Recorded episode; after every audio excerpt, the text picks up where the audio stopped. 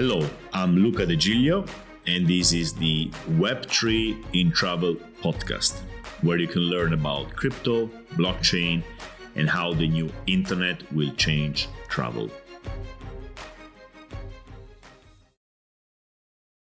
Today, we will talk about fees. Fees are something which does not exist in Web 2, but which is really important in Web 3. Another primitive, if, if you want to define it like this, something which is at the base of everything uh, when we deal with blockchains. So, what is a fee? A fee is basically money you pay every time you do a transaction. And doing a transaction means writing something on the blockchain if you write something in the blockchain, you're actually asking the whole network to replicate it on thousands of different computers and to keep it there basically forever. It's uh, a very big step. It's like writing something in stone forever. And that's why it tends to cost a lot uh, compared to simply writing something on one server in Web 2. But let's start from from what we know let's start from web 2 so suppose you are doing an operation uh, a transaction on web 2 website maybe you are uploading some pictures in booking.com or maybe you are confirming a reservation in airbnb when you do this operation you do not see uh, booking.com or airbnb charging you for this specific operation there's no clear explicit cost for it. But there is a implicit cost. So the moment you are confirming a reservation on uh, on Airbnb, uh, something happens on Airbnb servers. You are consuming electricity, resources, uh, space, even bandwidth. So it actually costs money to record your confirmation. So how much money does it cost to them? Well, it's really, really little. It's probably 0.00, many zeros, and then one for that simple confirmation. Even in aggregate, if you try to see how much every operation you've done on their servers in the last year, it probably doesn't amount to much. Maybe, I don't know, 10 cents of a dollar, a dollar, I have no idea, but basically nothing. But for them, um, server costs in general are, are pretty high. So they have to keep millions of uh, transactions a day uh, happening. They have to pay for servers. They have to pay for people who take care of the servers and etc. etc. So they have uh, high costs for that. Uh, but still, they decide not to charge the customers for the specific transaction. This is um, a behavior which is all over Web 2, and it's obviously the only behavior which could, could have done because it's really hard to calculate the cost of a specific transaction. So, what Web 2 companies do is they charge us in different ways. And in the price they charge us, they include this specific cost. Now, in case of OTAs, online travel agencies like Booking.com, Airbnb, Expedia, and others, the price is in the commission. So they charge a commission for every booking. And if it costs, I don't know, $100 for that booking, that those $100 uh, cover very well the specific cost of, of the transactions which compose the reservation. Other companies like uh, Facebook and other social networks, they don't charge us at all, but they make money out of our data and advertisement Google does with the same thing. So basically, Web 2 is um, organized in a way in which we are not charged directly for transaction costs, for server costs, but we are charged in general for the service. Now, Web3 works differently, very, very much. Web3, first of all, there's no company. Um, when you are interacting with the Ethereum network and you write a transaction, there's no company which can charge you. There is no, as I was saying, Ethereum Inc. somewhere in a skyscraper in New York. It's it's a network made of miners, people who are running these computers, and they charge you for the transaction. Let's say that you want to send some ETH, uh, which is the the currency of Ethereum, some Ether. Sorry, again, Ether is the currency. ETH is the ticker, is the symbol so you want to send some ether to somebody else, you will see that there's a gas fee, which is basically how much you have to pay the network for this transaction. And let's say that the gas fee is $5. You send the Ether, the whole blockchain updates to your transaction. So they take your transactions and they add it to the blockchain. And you pay the miners who made this possible. They keep the network running and they keep it secure. So, what we accomplished in Web3 is to be able to get a service, which is servers basically, uh, without a centralized company. This is something which is a bit, you know, difficult to grasp at first, but and I was explaining this in the previous uh, podcast, but it's a bit like when we used to send letters through the post office. Then email came as a protocol, and now we don't need any centralized company anymore to deliver our letters and everything is uh, more efficient and faster now web3 is not about efficiency and speed at all it's all about decentralization which basically means it's all about removing intermediaries so writing on the blockchain is much more expensive than writing on one company's website and that reminds us this very important aspect uh, decentralization is expensive, it is less efficient, in the same way as democracy is less efficient, more expensive, and slower than dictatorship in a way, right? So when you have to reach consensus rather than having one person decide, it is always slower and more expensive.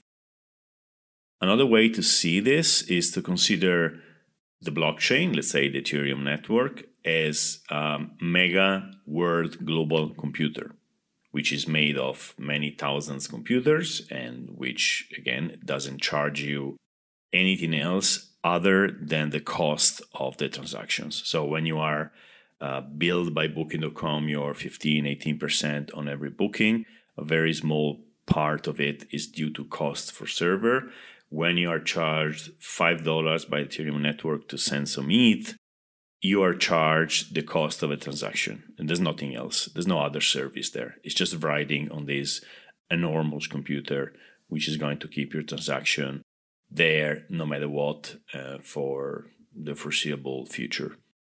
So you may wonder why am I going to spend all this money rather than you know simply doing this with a centralized company. Um, let's see, for instance, about money.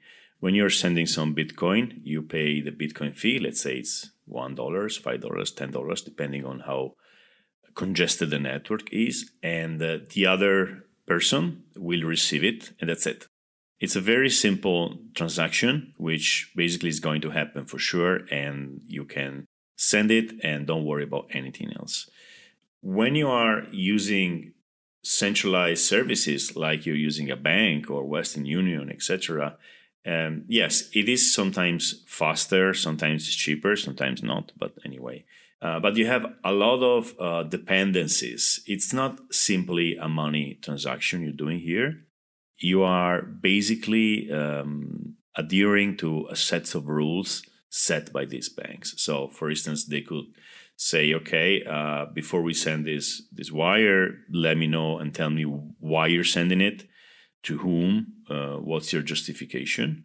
Sometimes they may forbid you to send it to some to some places, like I don't know, eh, you cannot send wires to Iran because they are out of the SWIFT network and, uh, and and many things they could also call you and say look we still need to verify your your id again. Why don't you come? And then some people you know sometimes happens you have to get your car go to the bank and present them with a piece of paper and then your account is unblocked again. So this is not to say what is better and what is worse but just to say that when you are sending Bitcoin, you are using a native function of the internet for sending money and you simply send the money. That's it. There's no other consequences. When you're using centralized services, uh, you are part of something much more complex, which can be uh, sometimes better, sometimes worse, but it's completely different. You are not using a native uh, feature of the internet. Again, it's like the you know sending a letter or, or an email, basically.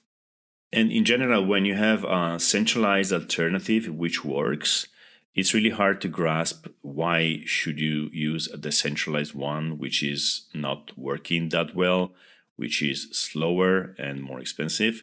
It gets really interesting when you do something online on the blockchain which is impossible to do with centralized services but we're going to get to that later on. Uh, today we're going to speak about the fees so what do the fees buy well, they buy a very scarce and uh, important resource, which is block space. Again, let's go back to Bitcoin. Every 10 minutes in Bitcoin, a block is created and it can contain a certain number of transactions. If there are more transactions which want to get in that block, um, some will get in, some will not. And it's uh, the decision on which one gets in is about how much fee they're going to pay. So there's an open market for block space. The same thing happens in Ethereum and basically in every in every blockchain. So people are fighting and they are bidding for space in the next block. So if you are in a hurry, you pay more. If you can wait, you pay less. Uh, I tried to give you a visual of, of a blockchain, and the, the best one I found so far is a train. Okay, there's a, a, number of carriages. Let's say that you are a person and you want to get on this on this train. There's a carriage which is about to leave, and it costs you ten dollars to get on that one. And then there's another one which is leaving a few minutes later. In case of Bitcoin, is ten minutes later. In case of Ethereum, is a few seconds later. But anyway, it costs less nine dollars. Uh, if you are not in a hurry, maybe you can go to a carriage which is leaving much later, and you are to pay a dollar. So one thing we, to remember is that this price changes all the time because you may get on the first carriage for ten dollars, and then a lot of people come in and they are ready to pay eleven, and you're basically kicked out, and you are downgraded to another another carriage. So it's basically like a market for space on the train. Okay, it's like a train where uh, there's you know if you've ever been to let's say india and you go to mumbai in the railway station there are these trains trains which are really really full. And uh, there's more people than space right? And um, in india it just works that you the first the first which arrives gets the the space which is what happens basically in, in trains in general. The blockchain is more like a low cost in a little bit. It's like that the price is is dynamic a low cost airline. I mean, so the price is dynamic. Um, if there's a lot of demand, the price goes up. And the difference with a low cost airline is that once you have your ticket on the low cost airline, uh, you even if you paid a little bit, you still get to fly. In in the blockchains, you can lose your space if somebody comes later and wants to pay more. So it's it's dynamic, but even more dynamic in that sense. This brings us to a very important concept, which is often lost even to people in, uh, in crypto. The fees are the result of market forces. There's no evil blockchain owner who decides that today fees are going to be expensive. The fees are basically defined by the market. We define those fees. So when I go and I try to make an exchange between Ether and, let's say, USDT, and the fee for doing that is $30. If I do not accept this fee and I say, okay, I'm going to do it tomorrow or another day, I am contributing to the fee going down.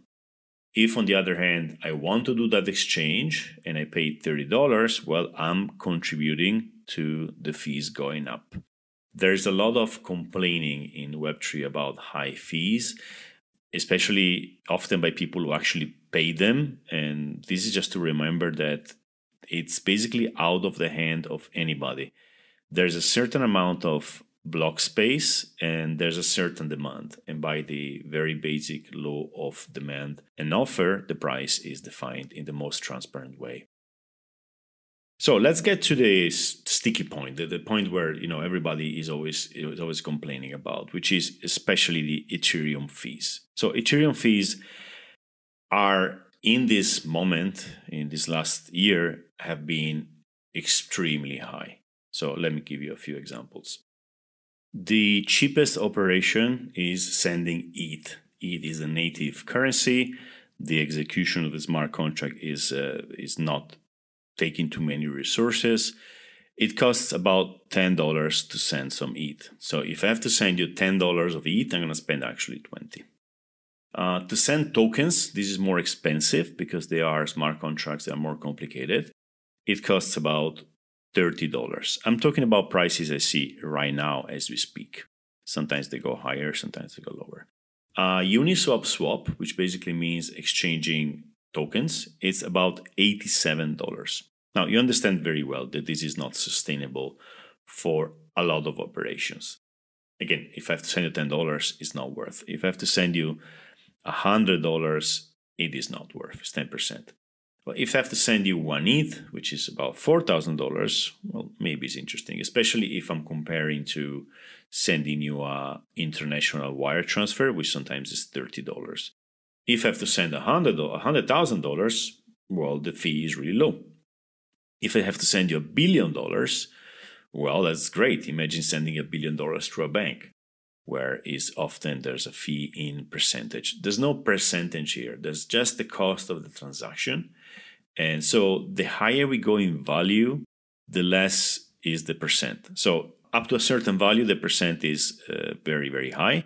And over that value, it gets lower and lower. So it is really expensive for some use cases and it is incredibly cheap for other use cases. Now, most people do not move $100,000 or a million dollars, right?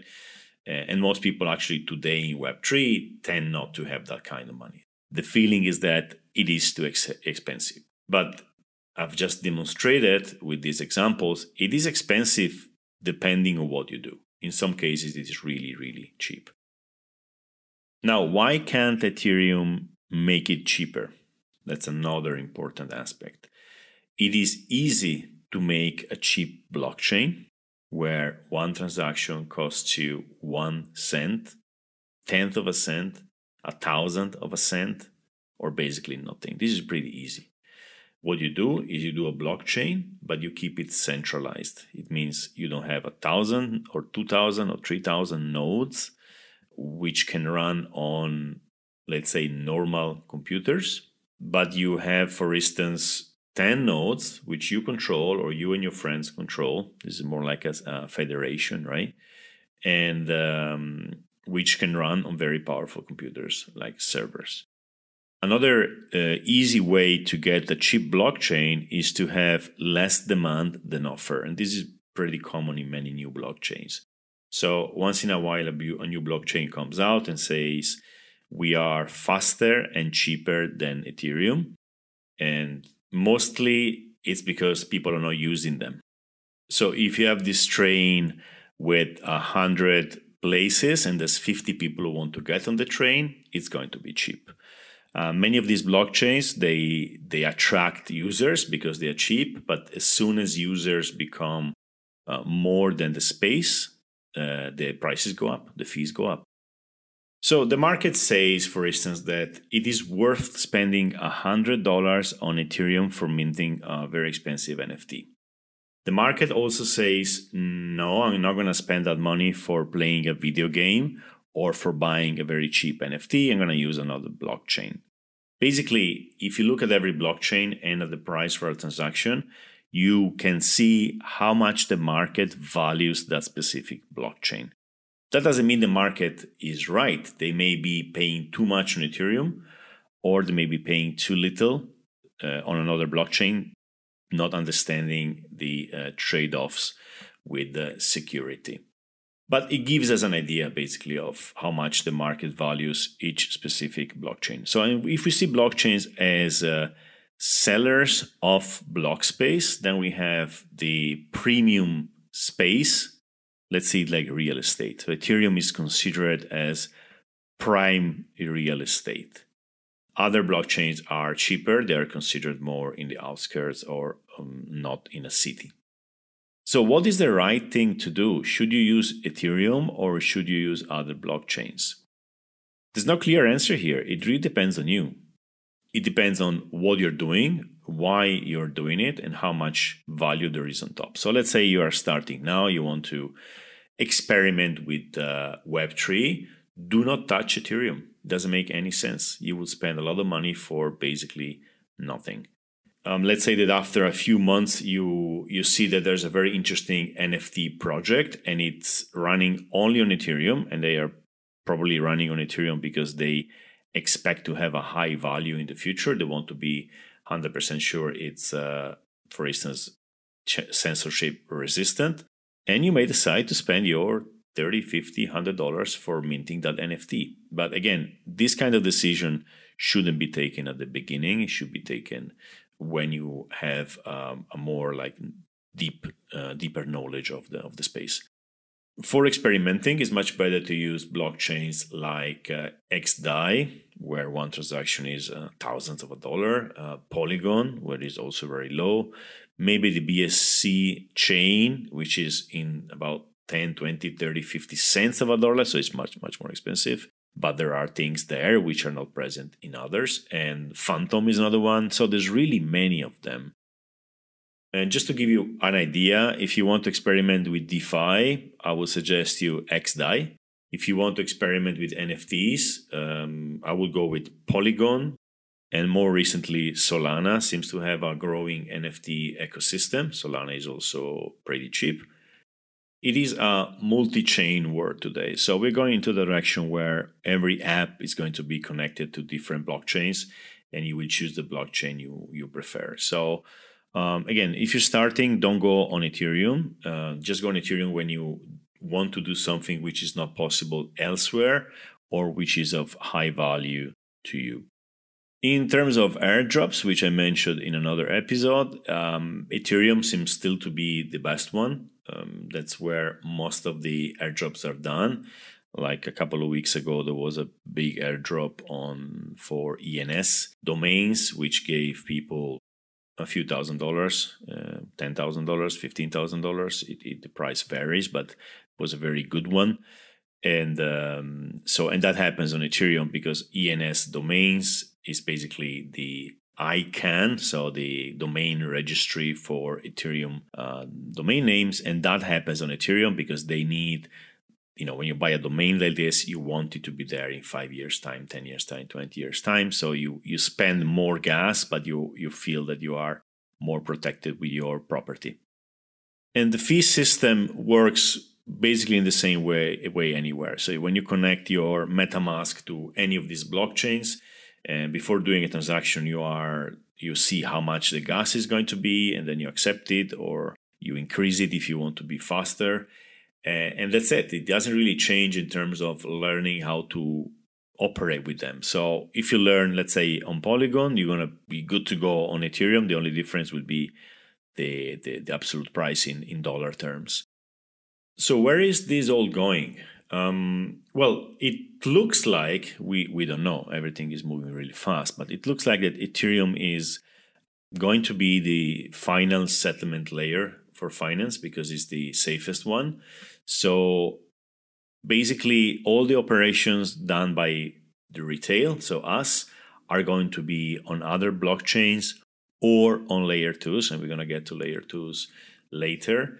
Um, and on the Ethereum network, we won't write anymore. It's only you know companies and protocols, and then people who settle thousands of transactions in one go will write there. So we are slowly getting out of the era in which people wrote directly to layer one, and we're going into more a layer two or side chain future.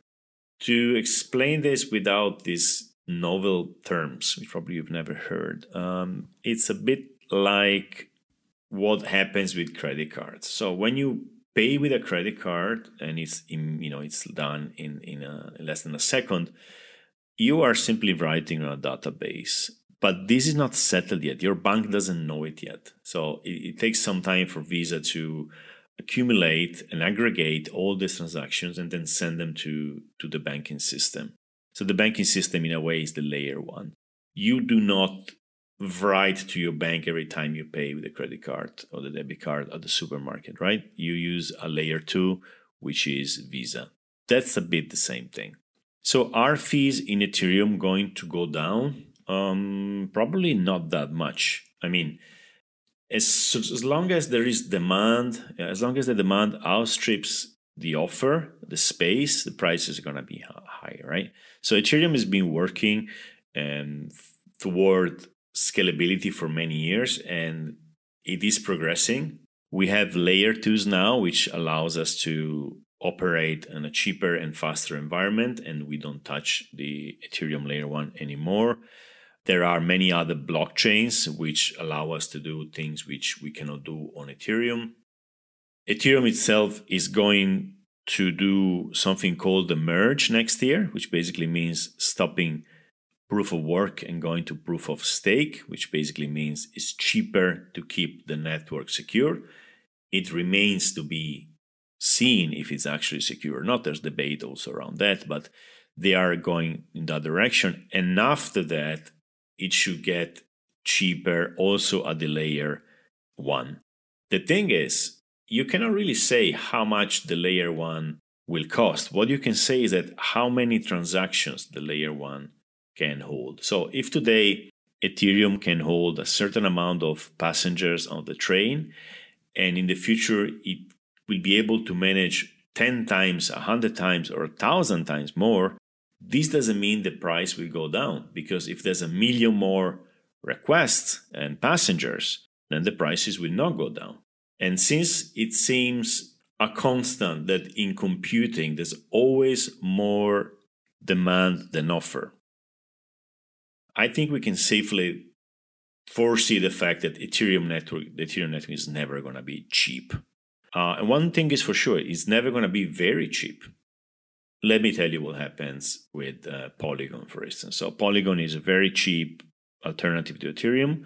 You can do NFTs there and it's suffering spam. Now people are minting NFTs and they are sending these NFTs to other wallets just to make it like a spam. Like, oh, look at my NFT, why don't you buy one? And uh, that's because the transaction fee is really low. So there is no way a blockchain can have zero fees or almost zero fees without incurring in spam. So again, it's another trade off. You want to make it cheap, you have to be ready to deal with spam. So presumably, there's always going to be costs to write on on the blockchain.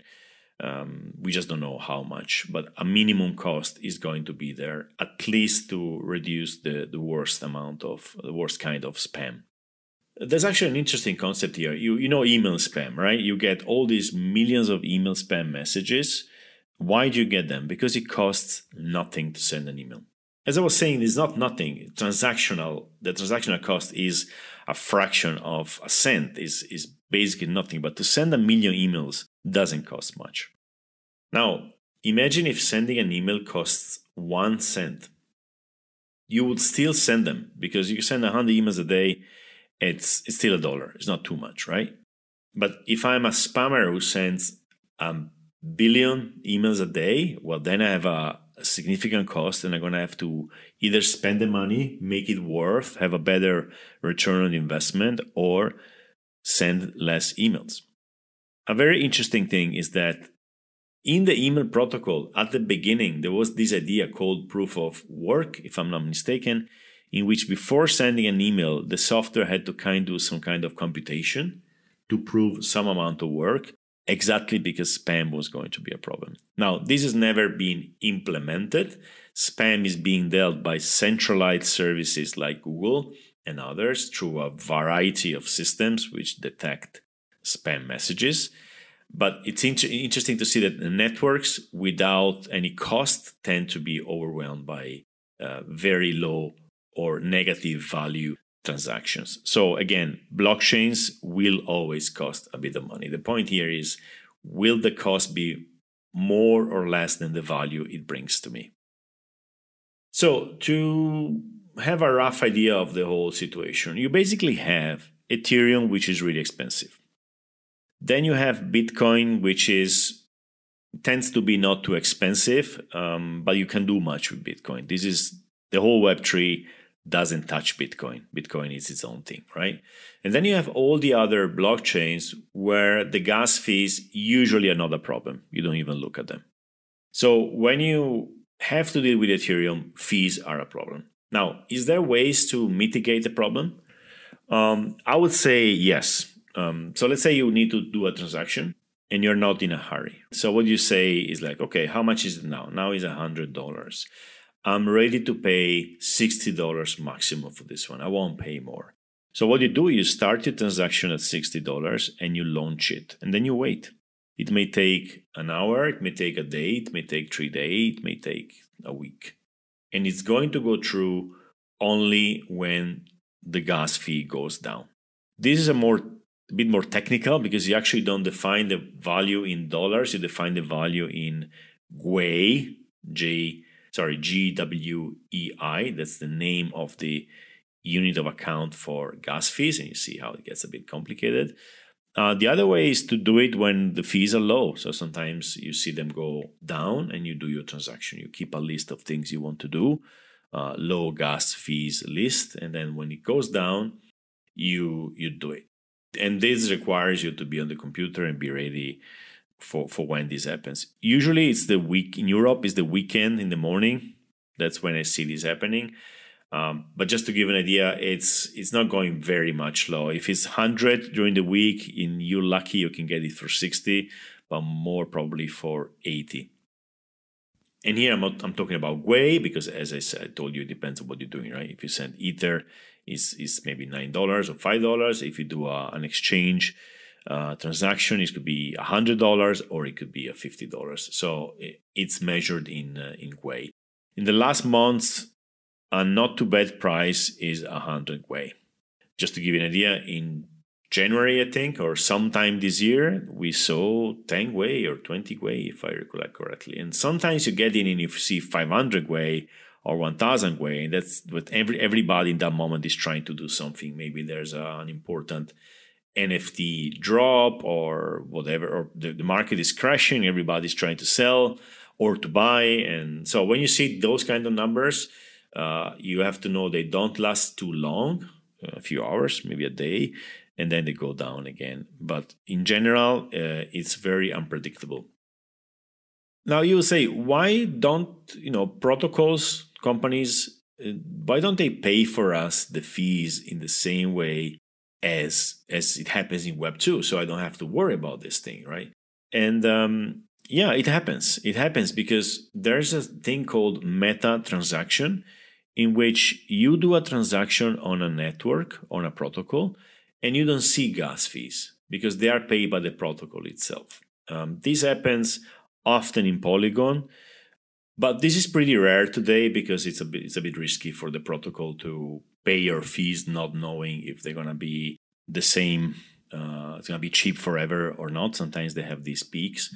I think that in the future we will hide the fees in general. We will not see them anymore. Uh, maybe because we prepay them, maybe because we are charged for the service. Um, fees are very cumbersome in general.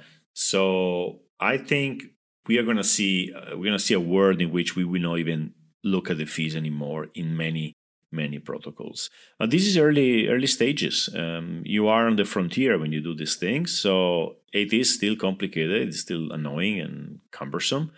It's of course going to get better, but there's also when the opportunity tends to be uh, less interesting. So see all these difficulties as as an opportunity, because most people when they see those things, they they just go away. And you don't want to be most people, right? You want to be though amongst those who, who experiment and go on the frontier. So to recap, we pay fees because we pay a network and we don't need to pay uh, an intermediary. Uh, fees are expensive when there is more demand than offer of block space. Uh, Ethereum is very expensive because it's more decentralized than others, or at least the market gives value to this perceived or not decentralization. Another thing is that other blockchains are cheap because they're playing an easy game. It's easy to do a cheap blockchain. You just need to have few users or centralize it. And things are going to change in the future in Ethereum. Uh, we're going to see layer twos all over in Ethereum and other blockchains. So things are basically getting better from a technical point of view. Blockchains are getting more powerful, more optimized, but we may not see that very clearly because demand is growing. More and more people want to use blockchains. And even if, if blockchains are faster, um, the feeling may be that they're still expensive. It's a little bit like when the internet was really slow and then we had broadband. And because we had broadband, then YouTube could be created. And because we had YouTube, we needed more broadband. So the one megabit we had, you know, just acquired seemed very fast compared to the uh, 56, 56 um, K kbyte we have uh, we had with the modem before. And then YouTube comes and one megabit is not enough because it gets stuck, and then we get 10 megabits, and then we have Zoom, and then it's not enough. It's a never ending race, right? So expect blockchains to be better and faster and cheaper in general for what we do on them, but um, they're never going to be cheap or very cheap. Or if they are, is because there's a trade off. High fees in general mean that the market is ready to pay. So it's a healthy indication of a network. Going down with the price of the fees simply improves and increases the number of use cases. So we definitely need to get better uh, better fees or cheaper fees as long as we don't throw away decentralization. Because if you throw away decentralization, at the end of the day, why are we even using blockchains? We could use databases to do exactly the same thing, much, much faster. So let me let me give you like an extreme view. We could have a very, very fast and very, very cheap Ethereum network if it was run by very big data servers, uh, data centers with servers running databases. It would be instead of $100 would be 1 billionth of a cent for the same thing, but then it's centralized. So why would we even be doing that? Does it mean that the future is decentralized? No, we're going to have the whole wide range of decentralization and price and speed. We will see everything, and it's fine. Uh, as with every technology, we have to know why we need it and what we're going to do with it, and then decide which blockchain to use for a specific use case. Uh, a way to explain that, which seems to work, is that let's say I buy an NFT for a dollar on Polygon. and the gas fees are very low. I pay a dollar. It's great. Uh, Polygon is not the most decentralized, or is not as decentralized as as um, as Ethereum. But then, for some reason, this NFT is worth a million dollars. What are you gonna do? Well, in that case, if it's possible and if it makes sense, you move it to the Ethereum network. Because at that point, spending $100 for securing it is not a big deal anymore. Okay, so this is a bit the idea. So that's all for fees. I know this is not the most exciting subject, but it had to be done. Now you know this primitive, and we are ready to go on.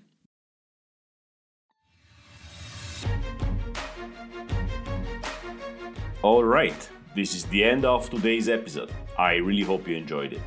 For more insights on Web3, follow me on Twitter at Tripluca, T R I P L U C A, and see you next time.